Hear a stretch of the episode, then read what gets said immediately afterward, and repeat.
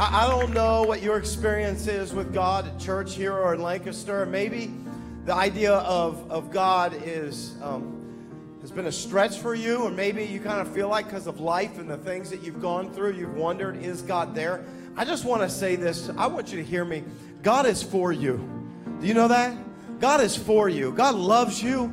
God is for you. And God is faithful. I, I can say that no matter what we've gone through, what I've gone through, I can say this God is faithful. Amen. Amen. Come on, it's good to be in church today, isn't it? Come on, I want to just send my love to our Lancaster campus. Happy St. Patrick's Day. You got your green on? You got your green on? If you don't pinch somebody, they ain't got their green on today. Slap them, hug them, whatever. Hey, listen, we're going to have fun today. I believe that God has given me a word that is going to be so practical, so helpful. We've been in a series called Middle Management. Today, we're going to wrap up this series. And we've been learning throughout this entire series that when it comes to our finances, that God is the owner Everything we have actually belongs to God. And yet, He's called us to be the managers or the steward. And when we steward wisely what God has entrusted to us, He can provide an even greater blessing in our lives. And we've been learning all throughout this series what does it mean to steward it? Ultimately, we, we learn putting God first is the best thing that you can do for your finances. Today, I've got a short story that I want to share with you of a family from our church. A family that maybe some of you identify with this was in a difficult place financially. And they heard some of the things that we were talking about through God's word about what does it mean to put God first financially and what difference does it make when God gets the first? What does he do with the rest? And man, I'm telling you, it is a story that will inspire you, especially if you're in a place where you're going, ah, our finances. I'm telling you, there's freedom when we learn to do it God's way. And so I, I hope you enjoy this story. Do me a favor, both the campuses, go ahead and grab a seat and take a look at the story. It was 2002. Um, we got married, and about a year later, we built our dream house. And we had um, nine years there. And then in 2011, um, I had missed a mortgage payment. And we had called the lender. We had told them, you know, we had had a family tragedy, and I just kind of forgot. And they told us basically that they were going to start the foreclosure process. You know, we've, been building this life, and all of a sudden, it's uh, either allow the foreclosure to happen or prepare for short sale. We luckily we got the short sale going, and it didn't it wasn't like the worst case scenario. So we I worked with a realtor and we got it short sold um, in March of uh, 2013. And I was devastated. I didn't want anyone to know. I felt like a complete failure, you know, having to sell a house like that. Um, and we ended up moving into an apartment. It was what we could afford at the time. So it was kind of our in between spot. I put into place the things that would work into my life at that point and I made a commitment to tithe no matter what. It's like the like the we get our direct deposit, and she sends the text to give, like from bed. Love that feature. like, before we made the commitment to tithe, we were making the payments, and nothing was getting like the balances were shrinking. I was like, "Where's the money going?" But it was like we started like committing to tithe, and like all of a sudden like the debt snowball actually started working. Like everything, because I thought, well, you know, if I don't tithe, I got an extra, you know, so much a week I can put towards bills, and it, it didn't matter. That didn't that didn't make a difference. If it wasn't going into, you know, going to the text to give, it wasn't going where it needed to go. We made the hard decision to move in with my in-laws. I thought it was crazy. It was the only way to save money and rebuild our credit at the same time. It was just the only way to get it done. So while living with our parents, we, you know, we would pay them rent um, and also some housing expenses. And then with what was left over, we started just throwing that at at debts. We were debt free in half the time that it was going to take us. And I don't think that would have been possible if we had not trusted God with that first 10%. We got to where the the financial guy we were working with told us you can look for a house. And this one house came up, and we we had to book the showing. We went to it. We put in an offer that night. They were only taking offers that one night. We were uh, what, five hundred dollars over asking. That was the that was the max we were approved for. It was funny. It posted online that it was in contract before we got the call. I was like, we didn't get it. We didn't get it. And, but then, like all of a sudden, like a few minutes later, we got the call. Hey, you got the house. We're like, what? What? like, oh my gosh! This time, we we came out and pu- purchased this house with a completely different mindset. This is not just our house. yeah, we we kind of uh, we you know we took that Joshua. As for me and my house, we will serve the Lord. We took. I know it's like in that term, house is like your family, but family. we said no. The house, the house, The actual physical the house you know. like, will serve the Lord. That house is not just the Roth house. It belongs to God. it doesn't make sense to give God 10% of your paycheck every week. It doesn't make sense. I can't explain how it starts working. But I can do more with my 90% that's left over after I give the tithe than I did ever did with my 100%.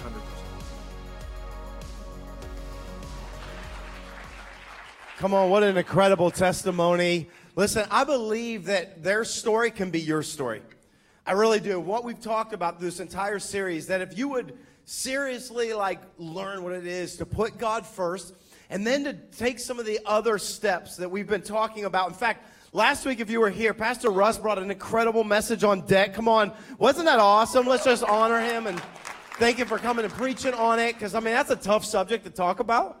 You know, no one wants to talk about debt, but but the truth is this I believe that God has a plan for us to live in freedom in every area of our lives, including our finances.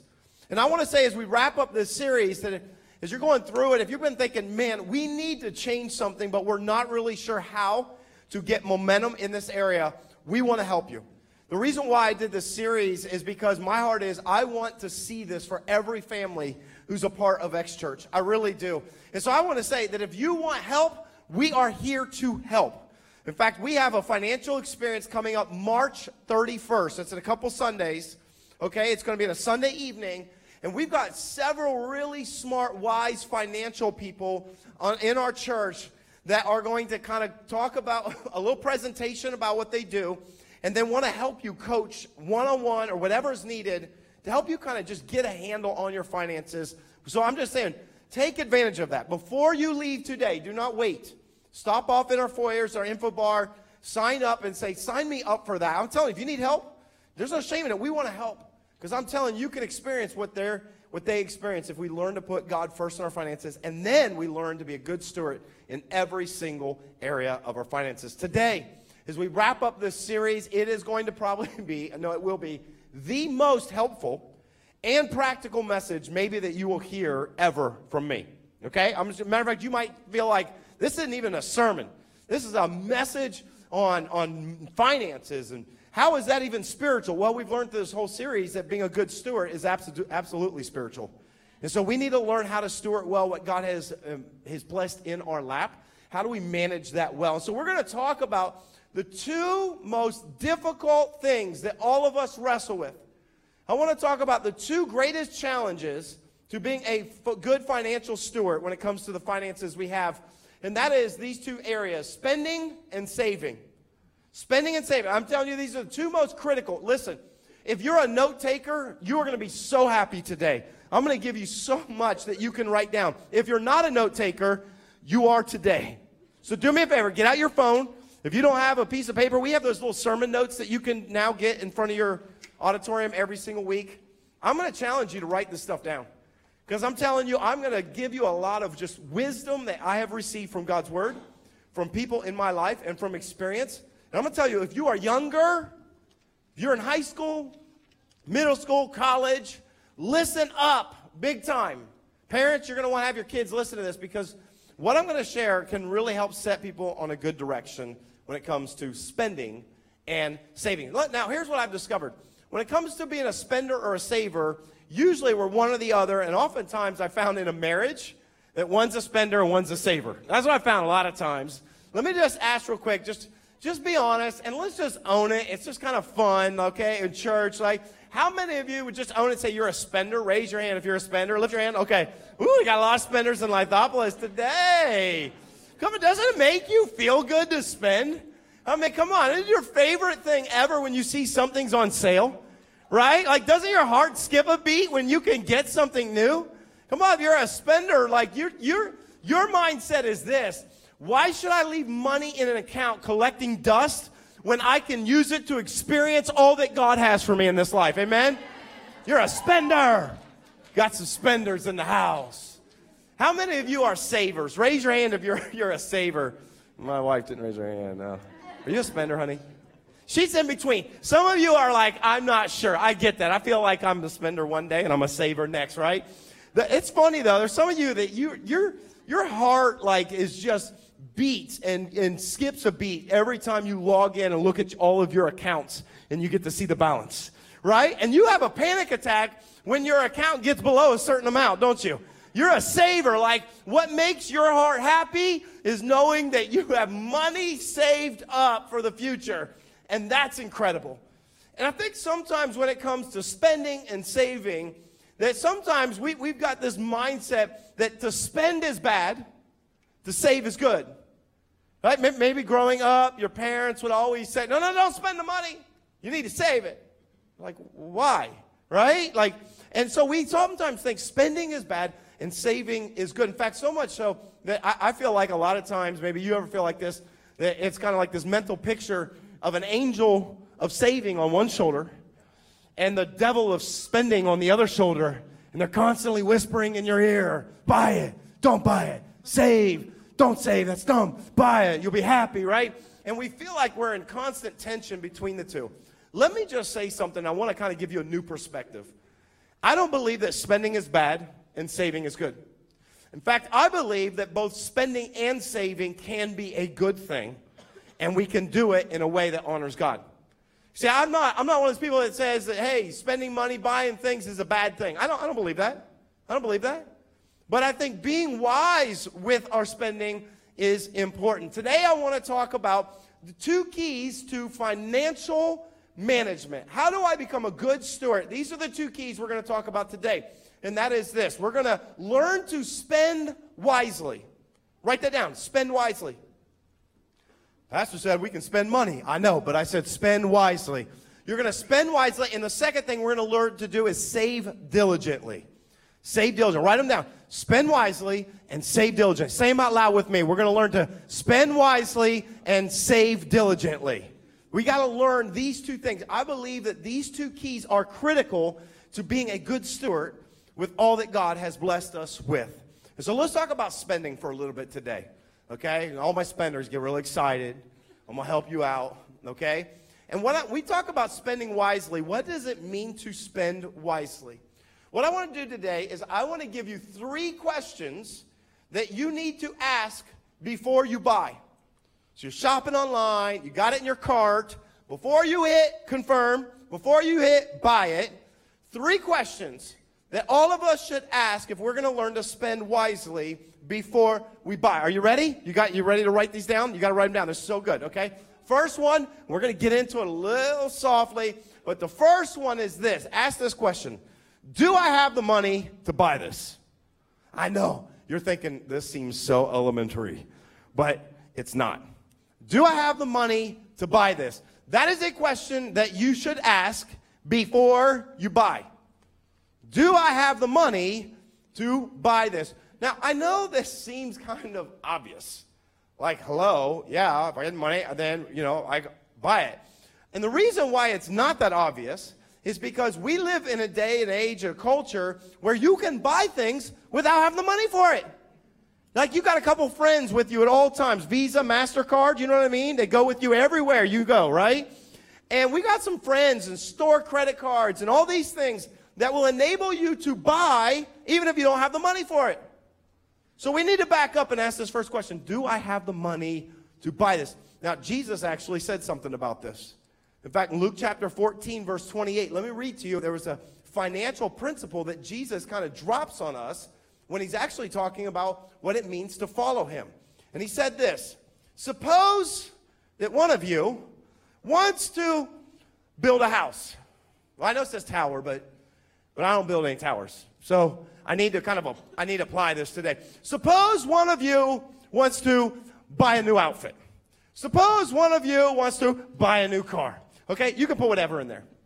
It says, won't you first sit down and estimate the what? What's that word? Say it out loud. Estimate the the cost to see if you have enough money to purchase it, to complete it.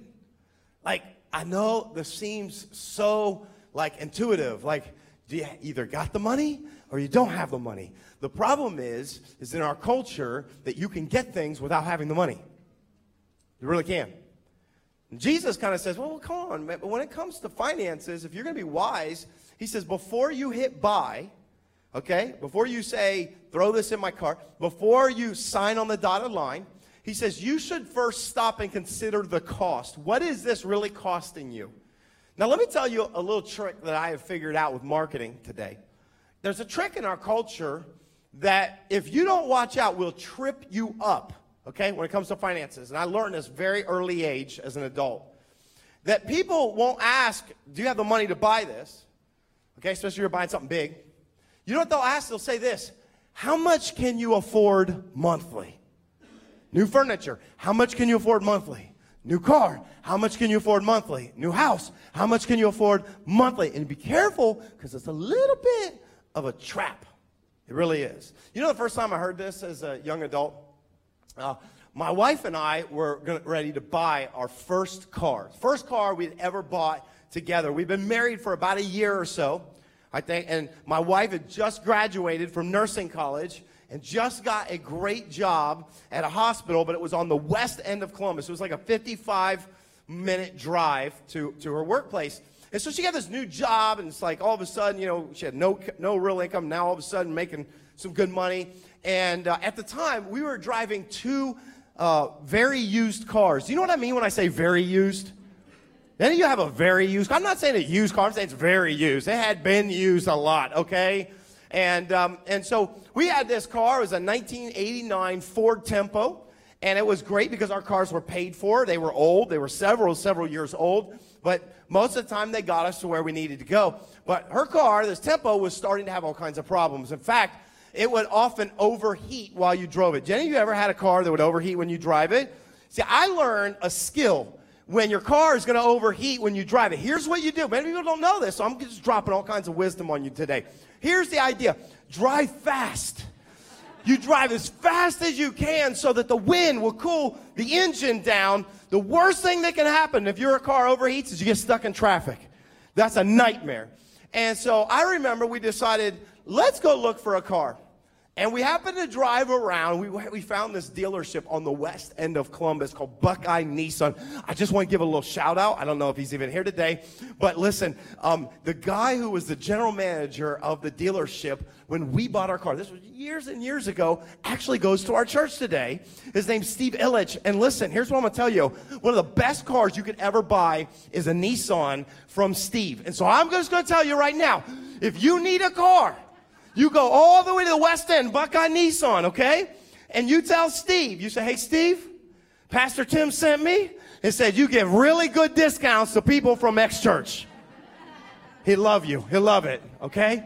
I'm telling you, I love, oh, oh, he's amazing, okay? And so I remember we go looking for a car. We pull up and we found this, this Nissan Maxima, and it was like a year old. It had 20,000 miles on it cloth interior, power windows. It was amazing, okay? We took it for a test drive and we come back and we're like, man, we love this car. This is it. This is the car, right? And, uh, and so the salesperson's talking to us and we go and we sit down. This is what they'll do. Sit down. And uh, you like that car? Yeah, yeah, yeah, we really like that car. Now, here's the thing I need to say up front about this, okay? Um, when I go car shopping, um, you need to understand something about me. I, not only am I ultra competitive, but I'm also Jewish. So I, I have to get the best deal possible, okay? I got to feel like I won, all right? I'm just telling you, I got to feel like I won.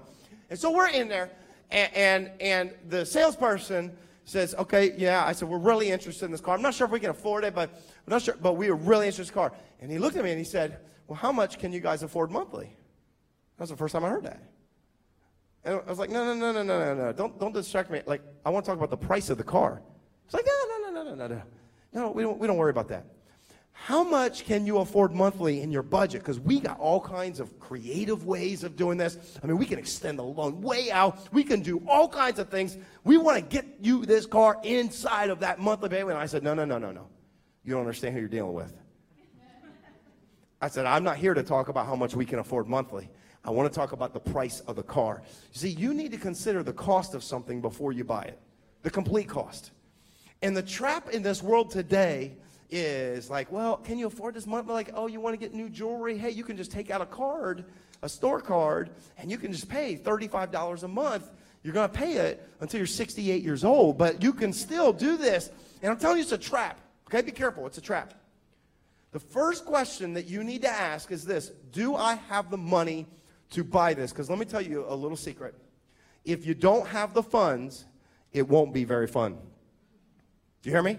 I'm telling you, if you don't have the funds, it won't be very fun. I mean, you walk away, it feels really good to have the bags, and it feels great to drive it off the lot. But I'm going to tell you, you will end up regretting your purchase. And it'll be a weight around your neck. So the first question we're going to ask is, do I have the money to buy? Now, listen, I want to say this. I know that sometimes there are things that we have to pay for monthly. You know, a house, it's really expensive. I don't have money for a house. You know, pay for it monthly. A car, you might have to pay for it monthly. Be smart. If you're going to do that, make sure you have room in your budget. Make sure you have margin, that big M word, margin in your budget to pay for it monthly. This is so critical, okay? I'm just trying to help. The second question that you're going to ask, after you say, do I, do I have the money to buy this? The second question you're going to ask, this one's a really tricky one. You're going to ask this question Is this a need or a want? Is this a need or a want? I drove my wife crazy with this question. That's why she's laughing right now. Because I've been preparing and I was thinking about this message. And so we went shopping on Friday and we went to Target. Have I ever told you how much I hate Target? My wife knows this. I'm saying this on behalf of all the husbands out here. I hate, I hate Target with everything. I think I hate Target more than Walmart. And that's a lot to say that. I do. I hate Target because we can never go to Target and walk out without spending $100. I tell her that's the rule. Like I, every time she's like, let's just go to Target. I'm like, no, we can't afford to go to Target. It's bad when you say you can't afford to go to Target. And so we're walking through the store, and my wife's got it. Oh, we got to buy all these things that we need to, in our house. And, and so we're walking through. I'm driving her crazy. We're going out, and she's like, we need new towels. I said, Do we need or do we want new towels? I'm driving her nuts with this. She was like, Our towels are 10 years old. They're a little crusty. We need new towels. Now, I, I just, well, she's going to kill me for saying it. They're just, you know, you wash them a lot and they just don't feel soft. And I'm like, I, I just kept saying, Is that a need or a want? Apparently, we needed towels. We bought new towels. And we needed new towels. So I need a new laundry hamper. Mine broke. And I was like, Is that a need or is that a want? She was like, Well, you do the laundry. That was a need. We got a new laundry hamper right there on the spot. I don't know how many you want. We'll get them all. I think sometimes, if we could just be honest, right, it's a little tricky to decipher between needs and wants. And I think I, am just speaking to those of us that maybe, you know, especially those who live in America, grow up in America, grow up in an incredible land of opportunity and blessing like we do. In fact, I would say that we've grown up with so much blessing that we've become accustomed to it as a lifestyle. And then what happens is we hear things in Scripture about God and His making promises and promising to provide. And all of a sudden, sometimes as Christians, that's what I say about Christians, we're really good at taking some of the promises God has made about meeting our needs and twisting them in our minds mentally with an expectation that God is actually going to give me everything that I want. And when he doesn't, we get a little discouraged, we get a little defeated, we start to doubt God. I think we need to learn to separate them because be careful that we don't take promises that God has made. God has promised as your children, especially when we will honor him with the first fruits. And God has made incredible promises to us. Like Philippians 4:19, there's a verse that many of you have heard. You've been in church, right? You hear the preacher preaching it. And my God, my God will meet all your needs according to the riches of his glory in Christ Jesus. And when you hear that, you're like, Amen, preach it. The problem is we have selective hearing. What most of the time we hear the preacher saying is, My God will meet all of your riches according to his riches and its riches in, in Christ Jesus. And we twist it around in our heads, and all of a sudden we kind of have an expectation for God that you're going to give me everything that I really want. Jesus said, Seek first God's kingdom and his righteousness, and all these things will be added unto me. Oh, all these things will be added unto me. If you read the context, he says the things you need. You know, food, clothing, shelter, the things you need. And, and sometimes we, we have a twisted approach in our minds about what is a need and what is a want. Let, let me show you how confusing this is because you think this is kind of easy. Is it a need or is it a want? Actually, it's far more confusing than you can imagine. Like, let me just ask. We'll just go through a couple of them together, and let's just let's just try them together and see. I'll ask you: Is this a need or is this a want? And you just shout it out loud, okay? Food is that a need or a want? Hmm, is it? This is how this is how tricky it is, right? We need food to survive. It's a need. We need food to survive, and I need to go out to eat after church today, and I need to go out three times this week. And oh, I need some coffee, and oh, I need you know.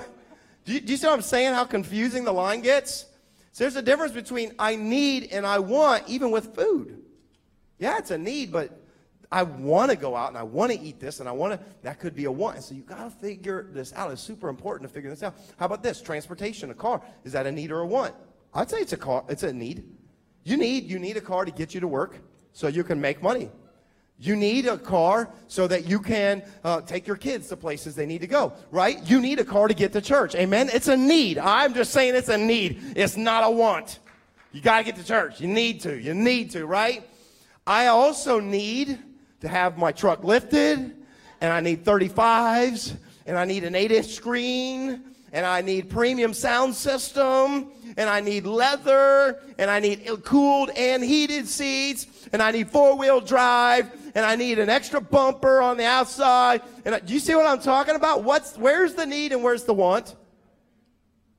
Well, I, I need a new car. Do you need a new car? you just want a new car? There's a difference between your car is breaking down, or there's a difference. So I just, I just really, I don't know. I just kind of, my car's kind of old.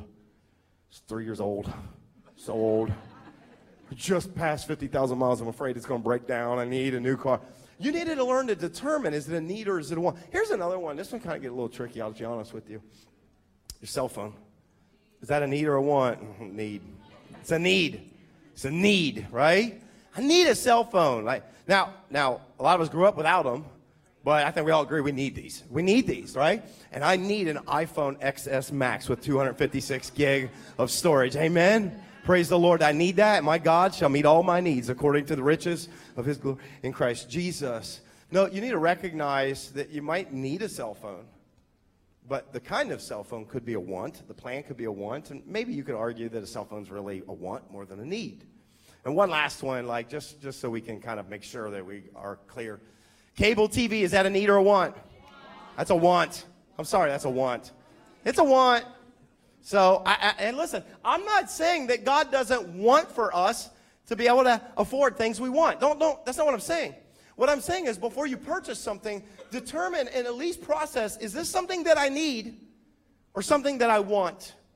And again, the first question do I have the money to buy it? Is it a need or is it want? You know, here's why I say that because there are some families that are on the verge of losing their house, but they keep their $140 a month cable bill. That makes no sense to me. We need to, we need to learn to process is this a need or is this a want? And then here's the third question you're going to ask before you hit buy When is the right time to buy this? I've always wanted this. That's great. That's great. That's great. When is the right time to buy this? In fact, let me just tell you about a really dangerous four letter word that it probably causes more fights in marriages than any other four letter word you can imagine, and it's the word sale. S A L E. It's on sale. Man, isn't it amazing when stuff's on sale? In fact, I, I you, you maybe have someone in your family that when it's on sale, they can't see anything else but the sale, right? It's like, and I get emails every single day. Do my email account tell me about how there's like 40% off today only, and you gotta buy it right now today. And we live in a culture where we have this fear of missing out, and so I gotta get it, I gotta get it now. And I wanna buy it, I gotta buy it right now. Do you realize that this, this sense of I need this right now is probably one of the most deceptive things that we wrestle with when it comes to spending. When you have that desire that, in fact, I, I, I heard this study. It was shocking when I heard this. There was a study that was done of about 2,000 households, and they studied them for a while. And what they discovered was on average, people tend to make about three impulsive purchases every single week. Three impulsive purchases. Some of you are thinking, shoot, is that all rookie? And three impulsive purchases every week, which total up about monthly to about $450. That was on average, impulsive, which means over a year, that's $5,400 of impulsive spending. Let me ask you this do you have that kind of margin in your budget? Because what most of us, we don't. We fill our budget up. Even if you're giving God the first 10% and you're trying to do other we fill up the rest of it, and then all of a sudden it's on sale. And I need this now. I want it. No, I need it now. And here's what I want to say listen about impulsive spending. Listen to this. I really believe that impulsive spending is often a symptom of a deeper issue.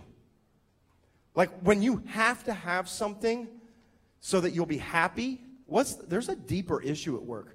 When if you don't get this thing right now, you will not be fulfilled in life. There's a deeper issue at work. And a lot of times, instead of just trusting God to be our source and God to be the one that fulfills us and God the one be the one who just kind of brings a completeness to our lives, a lot of times it's buying something. It's the next thing. I need something new. I have seen and know families that whenever something difficult happens in their life, they go buy something new. Why? Because I need that to feel something alive. We, we need to watch out. Be careful. It's a trap. In fact, I discovered this, um, this truth about, about shopping and stuff on sales and marketing. Do you want to know one of the primary reasons why they market like that? There's actually a physiological answer for it in your body. There is a space in your brain where there's a chemical response or chemical reaction to stuff that you and I see on sale where you got to get it today. Three day sale ends tomorrow. You're going to miss out, and I won't. You don't want to be the only one without. Do you know what it is? There's a chemical reaction that goes off in your brain, it releases this chemical called dopamine. And dopamine is a chemical and in your brain that actually kind of is, is one of the things that's triggered when you experience pleasure. And so now get this retail therapy, that's a real thing. Hello, ladies, I'm helping you out. Okay, I'm a little depressed. I need to go shopping. And what happens is that all of a sudden this, this dopamine chemical is released and you all of a sudden feel like I need this right now. And what we don't realize is that it's a trick, it's a trap, it's a marketing ploy to get you to buy something thinking you're missing out by not having it. L- let me just give you a piece of advice that my dad gave me when it comes to when should I buy this. This, I, I, this can help so much. It'll save you so much grief in life and that is this implement a waiting period. When you want to buy something, implement a waiting period. Oh, I want a new bike, implement a waiting period. Oh, we want a new car, implement a waiting period. Oh, we want to go on vacation, implement a waiting period. Let, let me tell you what it is. My dad taught me this. He said, he said, here's what I do as my dad, he told me, he said, before I go buy anything, you, again, we've already said, do I have the money to buy this? Is this a need or want? And if I have the money to buy it, regardless of need or want, then okay. My dad said this, if it was I think it was $100 or more. And, and all, we're all in different financial places. So it might be $50. You figure out what that significant purchase is, everyday purchase. He said, before I would buy it, and I'd see it on sale and I want to get it, he said, I had this rule. I wait three days before I buy it. Three days. You know what I said to him? What if it goes off sale? What if it goes off sale? That's okay. He said, I wait three days and I pray. Three days, it's, just, it's only a hundred bucks. What do you pray for? He said, I pray I said, God, if, if you want me to have this, God, if I should have this, then, then, um, then give me a good deal on it. But he waits and he, and he prays and he says, okay, three days. Now, I know this might be real trivial. Like, what's the big deal? Because here's what happens when you wait. You know that dopamine hit? By the way, you know what they say? This is crazy. They say um, when it comes to shopping, that they used to say it was a compulsion, and now today they actually say they put it in the same category as an addiction because of what happens. It's the same kind of release that a drug addict gets. And, and so what happens is if you wait, that dopamine effect will wear off. There are a lot of things that when you see it, I gotta have it, that a little bit later you kind of go, eh, I don't know. I don't really care if I have that. It happens a lot. I would tell you more significant purchase $200, $300, $500, $1,000, wait 30 days. I can't wait that long. Then there's another problem. If you can't wait, then I'm telling you, it's pressing in on something inside of you that says, I have to have now. And I just want to encourage you. I'm not saying don't buy it.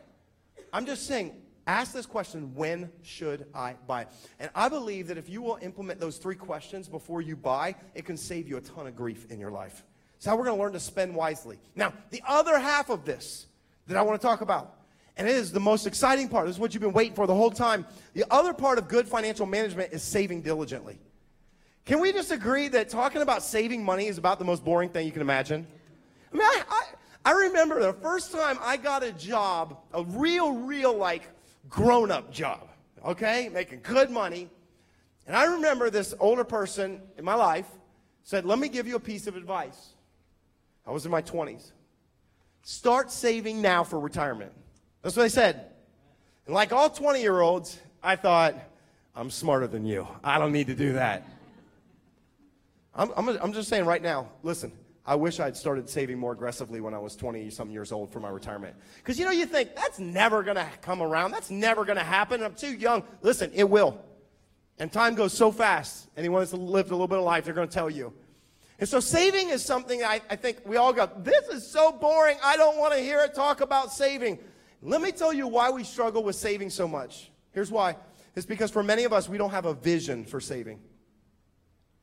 Here's what it looked like. Your parents, you know, when you get an allowance or you get money for your birthday, right? Think about parents, we've all done this, but my parents, I know, do this. And you are ready to go buy something dumb. That's, that's the way we feel as parents, okay, just so you know. Some toy that you're not going to play with in a week. Some new ball that you're, you know, you're going to get bored with. You got 10 of them, but you need another one. Whatever it is, right? When I was a kid. And so as parents, we tell kids, come on, no, no, no, don't spend it. You know what you need to do? Save it. We get them piggy banks. We say, you should save. You should put money away and save it. And the question is always, for what? And the problem is sometimes parents, I just want to encourage you, the problem is, is that sometimes we learn growing up or we've been told save money, but never told save it for what. And so now it just feels like I just got to waste money and throw it in this bank. I can't ever get it back, and I hate the saving thing. I used to kind of feel that way until I got a vision for saving. And the moment I understood what I was saving for, it begins to change things in your life.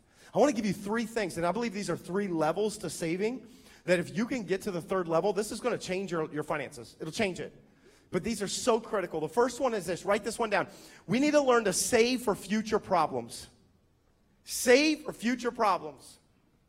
I know you don't expect your car to break down, and I know you don't expect your furnace to go out, and I know you don't expect to have an, a shortage in your escrow so that your payment has to go up. I know you don't expect to get unexpected medical bills, but let me just tell you something. All those things I just said, if you will live to be 30 years old, you have already experienced all of those things.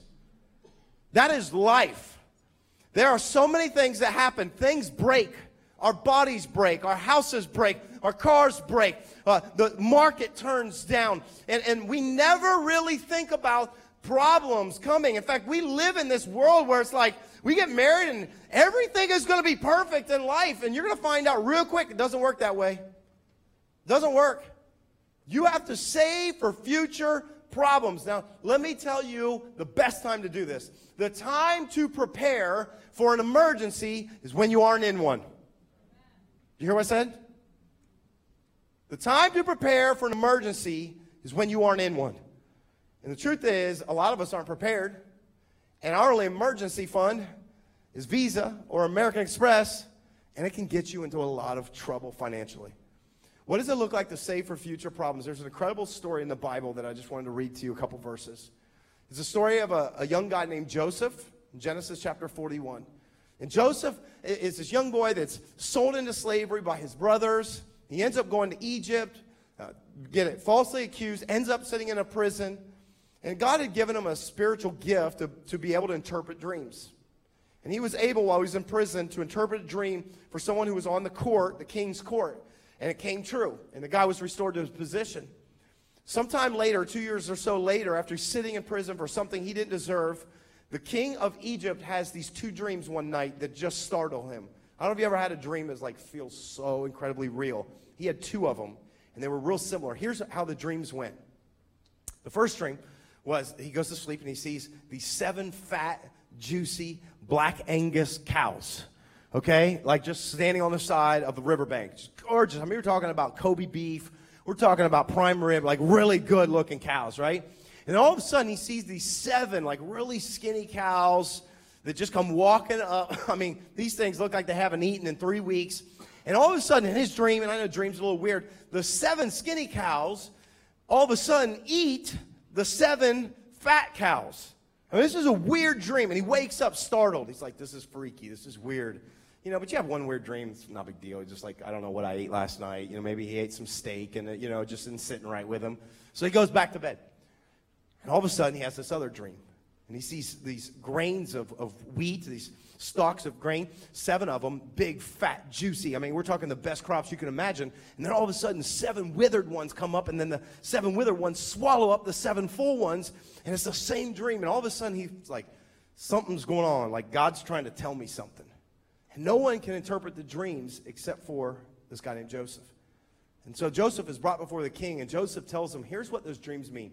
You're going to have seven years of plenty, followed by seven years of famine. Listen, that's a fact of life.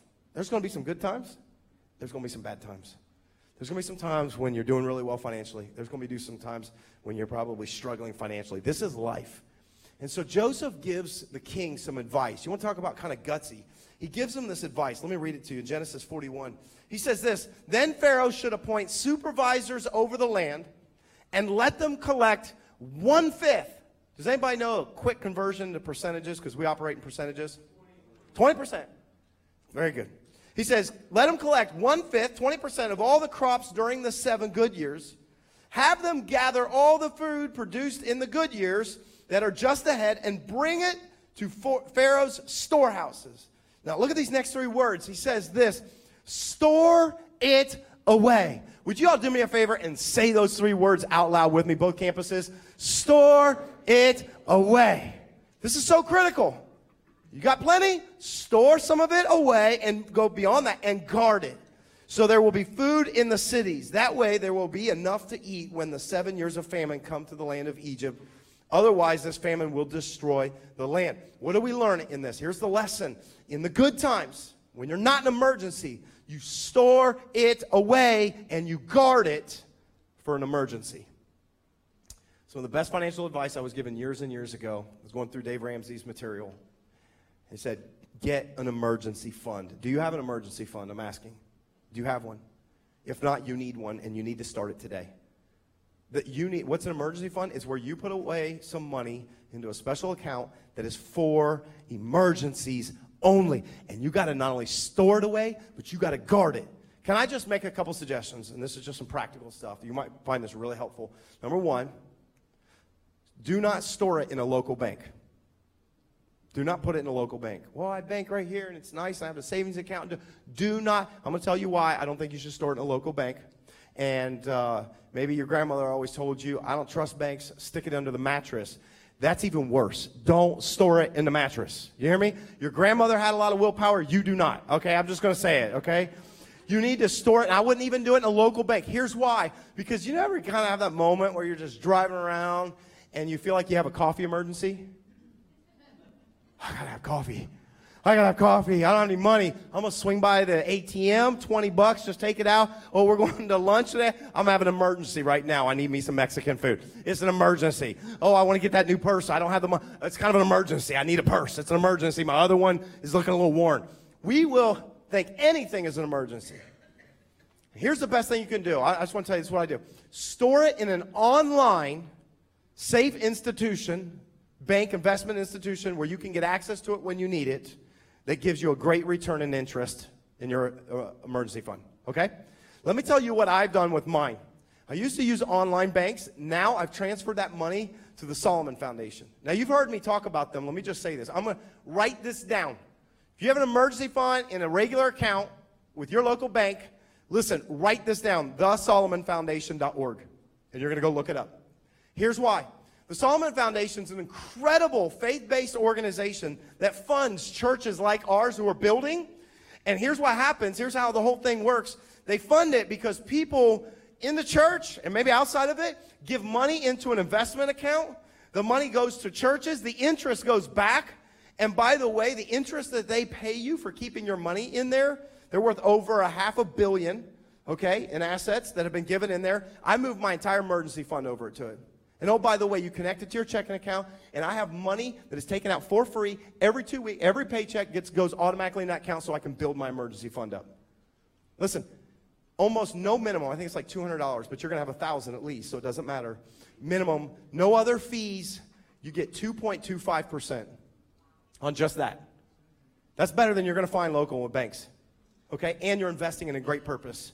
So I just want to encourage you. You need to take like emergency fund, save for future problems because they are coming. Okay? That's the first level of saving. The second level is this save for future purchases.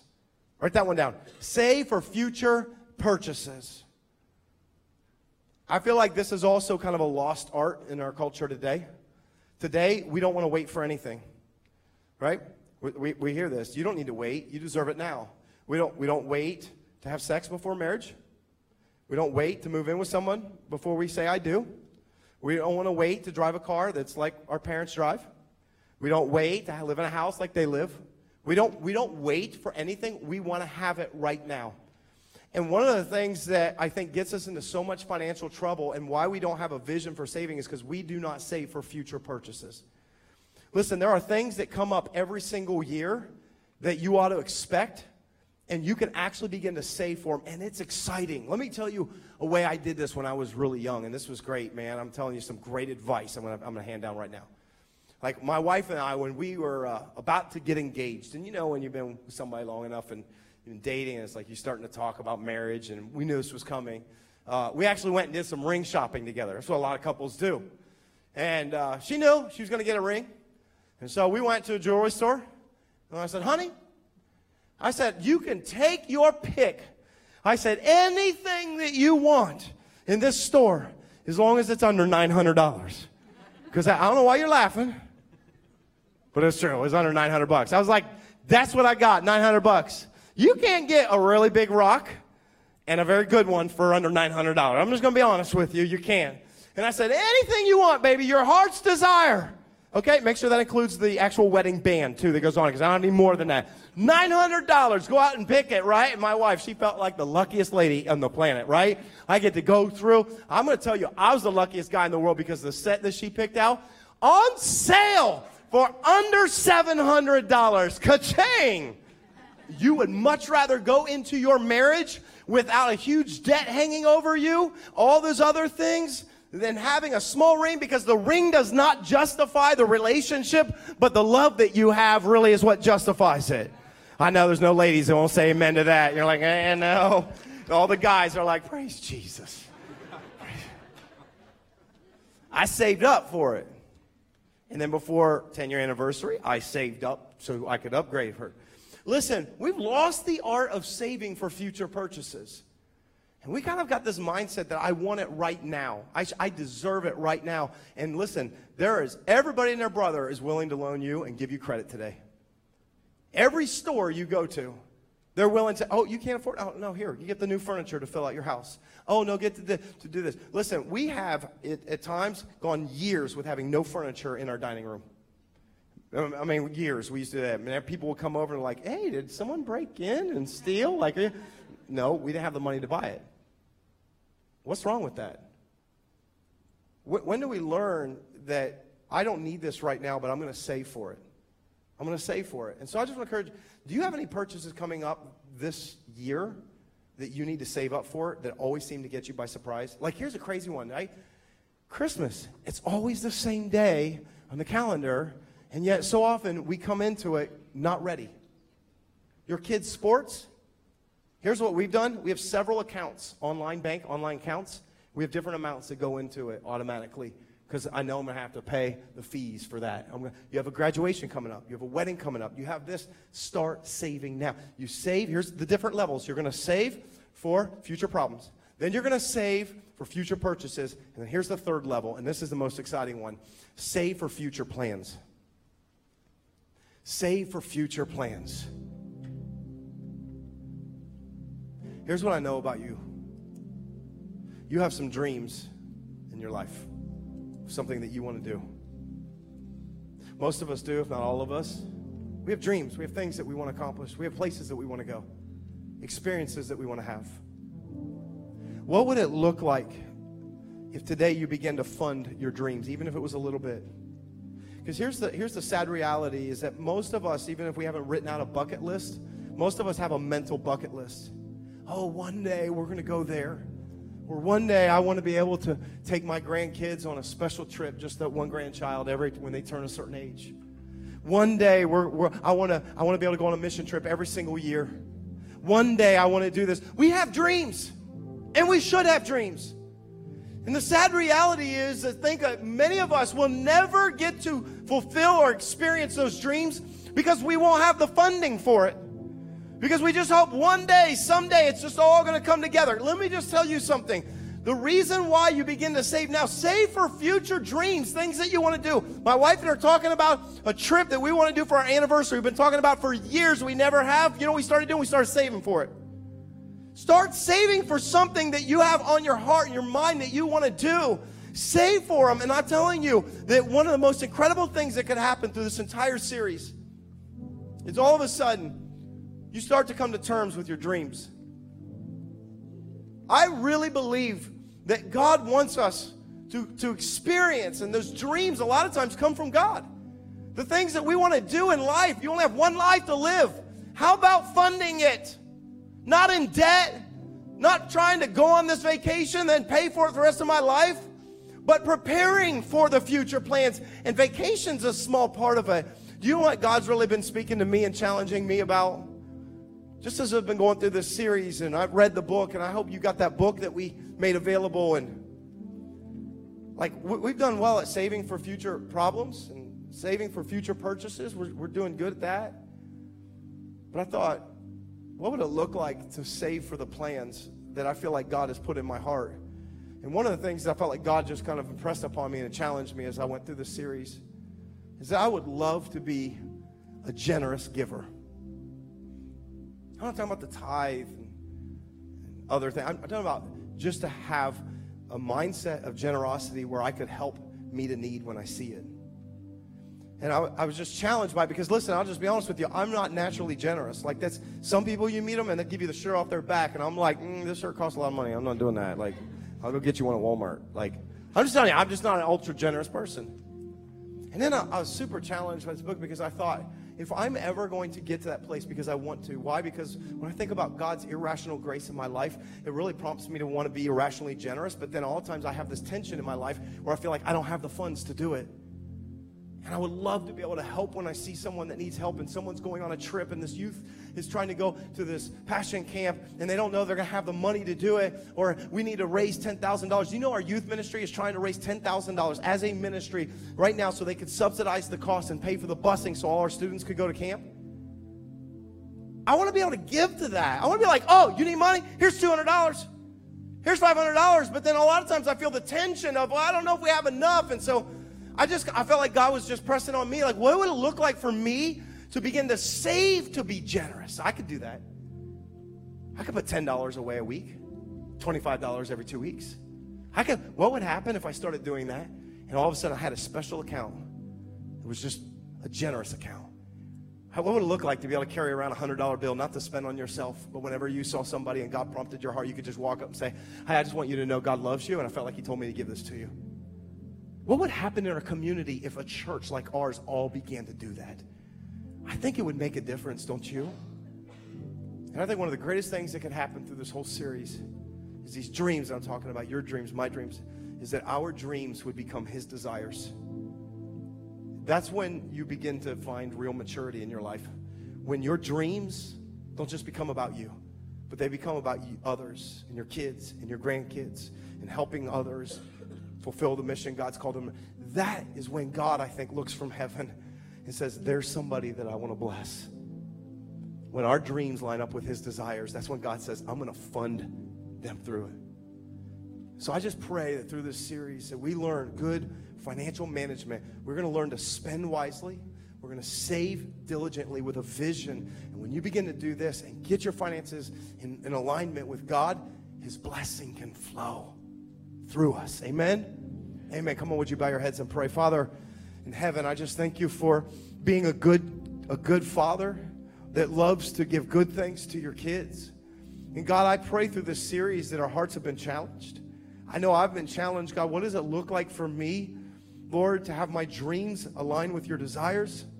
Father, I pray right now there's no condemnation for anyone, Lord. If we're in a difficult financial place, maybe we've lost a job, maybe uh, something tragic has happened, maybe uh, um, just maybe got in over our heads, maybe didn't have good financial guidance when we were younger, and Lord, I pray right now that we would know what to do. I pray your Spirit, your Holy Spirit, God, would speak and lead us to not just hear this message, but God, to apply it to our lives. And God, I really believe that you can set us free. I believe there is a better way to live, that you are a God of more, that you are a God of more than enough. But God, we need to align ourselves to be a good financial steward, good financial manager, so that God, you can bless it. So give us the wisdom to know what to do with everything that we've heard in this series. We thank you and praise you for your goodness. And it's in Jesus' name we pray. Everyone said, Come on, let's just give him praise today. Amen. Amen.